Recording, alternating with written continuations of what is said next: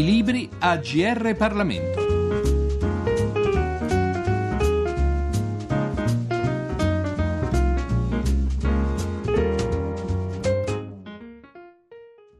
Il libro di cui ci occupiamo oggi è Potenze economiche emergenti, Cina e India a confronto, edito da Il Mulino e a cura di Giovanni Balcette e Vittorio Valli. Naturalmente il quesito che ci riguarda più da vicino è il come l'Italia, la nostra economia e il nostro commercio estero si stiano confrontando con queste due realtà, queste due nuove potenze economiche. Ma innanzitutto chiediamo ad uno dei due curatori del saggio, Vittorio Valli, docente di politica economica all'Università Università di Torino in che modo Cina ed India abbiano potuto raggiungere l'attuale livello economico. Beh, eh, nei due paesi la dinamica è stata un po' diversa, nel senso che la Cina ha cominciato un rapido periodo di crescita a partire dalle riforme economiche del 78, quindi ormai più di 30 anni fa mentre l'India ha cominciato il, suo periodo di rapida crescita soprattutto dal 92, dopo le riforme economiche del 91-92.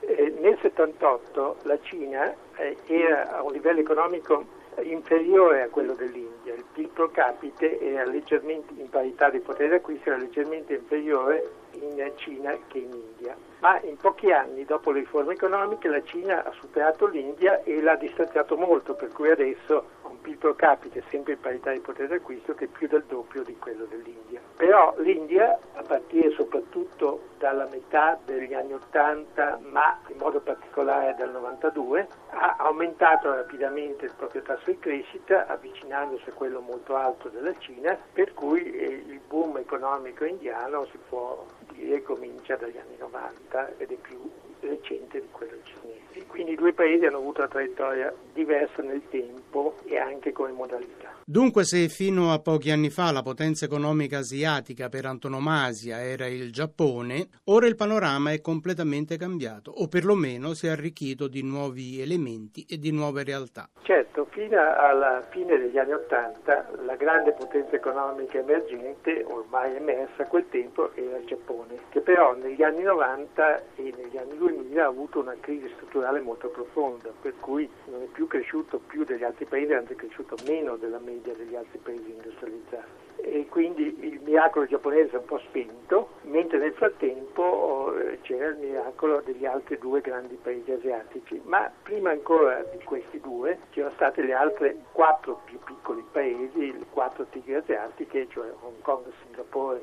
Taiwan e Corea del Sud, che erano cresciuti a ritmi molto elevati. Torniamo dunque al nostro quesito iniziale, quello che più ci preme. L'Italia come si sta rapportando con questo nuovo scenario asiatico? Come si confronta con questa nuova Cina e con questa nuova India? L'Italia come al solito si è mossa con enorme ritardo.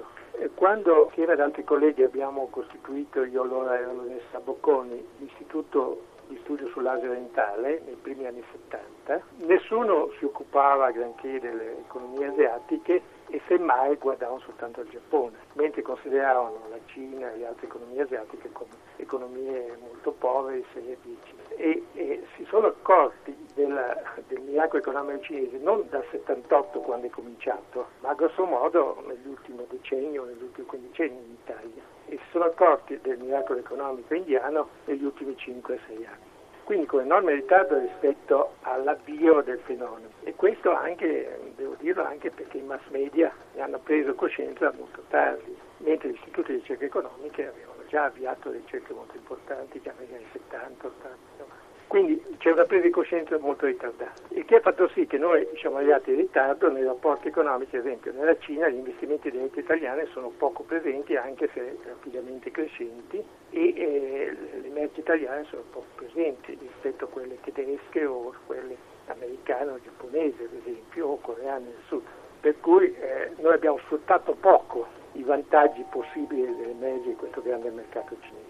E lo stesso stiamo facendo con il mercato indiano. Pensi ad esempio alla, alla, Fiat. La Fiat in Cina è presente praticamente solo nel veicolo industriale, l'Iveco, e eh, per quanto riguarda invece le autovetture, solo adesso sta riprendendo una nuova joint venture che le porterà a acquisire una piccola quota, piccolissima quota dell'enorme mercato cinese. E in India la Fiat che era presente già da tanti anni, ma con una quota di mercato irrisoria, investendo molto poco, ha ricominciato a ad avere una, a cercare di mettere su una rete indipendente da quella datata di diffusione delle proprie forniture solo negli ultimi mesi e per cui è rimasta sostanzialmente bloccata a una quota di mercato quasi insignificante per quanto riguarda le autovetture, mentre va meglio anche lì per i veicoli industriali. Quindi la grande industria, eh, con poche eccezioni, la grande industria italiana e anche la media e piccola industria si è mossa con enorme ritardo e molto dietro i concorrenti tedeschi, francesi,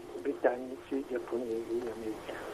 C'è modo e spazio per recuperare il tempo perduto? Riusciranno in questa evidentemente non facile impresa il commercio, l'industria e via dicendo del nostro paese? Solo parzialmente, perché in molti casi per molti tipi di beni si possono esportarli. Eh, questo è più semplice, quindi creare là dei centri di diffusione commerciale o creare in questi paesi dei network che permettono la penetrazione sul mercato. Per altri beni invece, come ad esempio l'automobile, ma anche per molti beni strumentali, beni capitali eccetera, ci vuole un'assistenza e un'assistenza tecnica in loco e ci vuole tutta una serie di presenze di officine di riparazione o officine di, di vendita eh, presenti in loco. E su questo noi non ne abbiamo creato, non abbiamo creato sufficienza, per cui creare queste reti che sono molto costose nel momento iniziale, perché l'ammortamento si ha dei costi iniziali si ha solo quando eh, le economie di scala sono alte quindi quando si vendono molti prodotti. Non l'abbiamo fatto ed è molto costoso farlo adesso quando il mercato è già stato colonizzato dai uh, giapponesi o dagli americani o dai tedeschi eccetera e per cui si, si va contro una forte concorrenza già insediata là. Però non è impossibile farlo, lo sta facendo la Corea che in fondo è un'economia più piccola di quella italiana e che ha messo degli avamposti in tutti i maggiori paesi asiatici, Cina e India comprese, molto importanti, quindi abbiamo le potenzialità di farlo anche noi però farlo dopo è più costoso che farlo subito. Il libro fa un quadro, illustra dei parametri a cui possa riferirsi la nostra economia per guadagnare appunto spazi nel rapporto con Cina ed India? Libro noi abbiamo cercato di dare un'analisi sia dei punti di forza che dei punti di debolezza dei due grandi paesi asiatici, Cina ed India, e anche delle grandi differenze che ci sono, perché in Italia molte volte si è parlato di Cindia come se fosse un complesso quasi indifferenziato, mentre in realtà sono due economie profondamente diversi sia dal punto di vista economico sia dal punto di vista politico e istituzionale. E abbiamo cercato di dare questo quadro e nei punti di debolezza ci sono ad esempio il fatto che le disuguaglianze economiche in Cina sono crescenti e molto alte, maggiori che negli Stati Uniti, che è un paese capitalistico, e che eh, l'ambiente in Cina si è deteriorato e in India anche in misura molto forte e tenderà a deteriorarsi ancora molto man mano che il processo di industrializzazione e sviluppo continua. Le politiche li hanno avviate per contrastare queste tendenze, ma sono insufficienti, almeno per adesso, a far fronte alla crescita dell'inquinamento e alla crescita delle disuguaglianze. Per cui questi paesi hanno grossi problemi dal punto di vista economico-sociale. La Cina inoltre ha un problema politico che, eh, aprendo molto all'economia di mercato, eh, mantenendo un sistema politico molto rigido, può creare contraddizioni interne molto forti. L'India ha meno questo problema. Infine, l'ultimo rilievo importante che è sottovalutato molte volte l'Italia è che la Cina avrà un forte problema di invecchiamento della popolazione nei prossimi anni perché ha fatto una politica del figlio unico e così via nel passato, mentre l'India potrà sfruttare per un certo numero di anni i vantaggi della riduzione del tasso di incremento della popolazione e, e quindi potrà uh, avere nel futuro uno sviluppo anche migliore di quello cinese, mentre attualmente lo sviluppo cinese è ancora superiore a quello indiano. Dal libro Potenze economiche emergenti, Cina e India confronto, leggiamo ora un paragrafo, quello in cui in particolare viene esaminato il percorso di quello che possiamo definire il miracolo cinese. La Cina, prima delle riforme del 1978, era un paese pianificato dal centro, dove il piano aveva sostituito pressoché totalmente il mercato e le principali decisioni economiche venivano prese a Pechino dal Partito Comunista Cinese e dagli organi centrali della pianificazione. Vi era inoltre una stretta compenetrazione tra il Partito Comunista e l'apparato statale. La produzione agricola veniva realizzata attraverso le comuni e quella industriale essenzialmente attraverso imprese statali.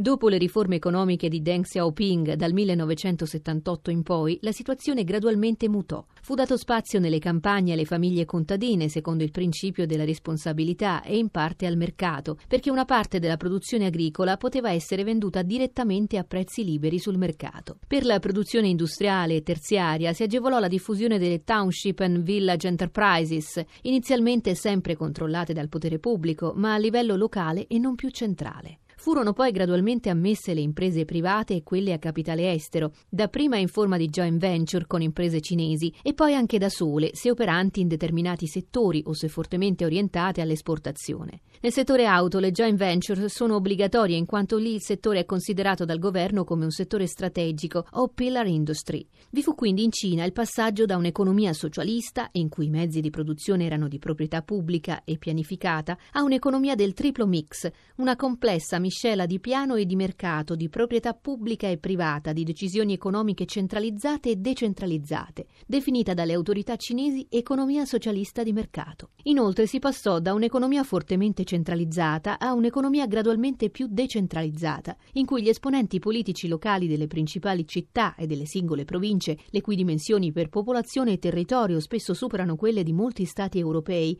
e anche gli operatori privati e quelli esteri avevano conseguito un notevole spazio d'azione. Tuttavia il centro mantiene il coordinamento strategico e il controllo diretto su una parte importante dell'economia, le imprese statali, le principali banche, il tasso di cambio, i fondi sovrani, eccetera. Permangono molto stretti gli intrecci tra imprese private e settore pubblico, in particolare per quanto riguarda l'accesso alle fonti di finanziamento. Si passò infine, soprattutto dagli anni 90, da un'economia sostanzialmente chiusa ad un'economia sempre più aperta e inserita nei processi di globalizzazione. La costituzione di diverse zone economiche speciali, l'incremento delle autorizzazioni al commercio estero e poi l'ingresso della Cina nel WTO nel 2001 condussero a una progressiva accelerazione di questo processo. Per oggi è dunque tutto, grazie per l'ascolto a tutti coloro che si sono sintonizzati sulle frequenze del GR Parlamento e a risentirci alla prossima occasione.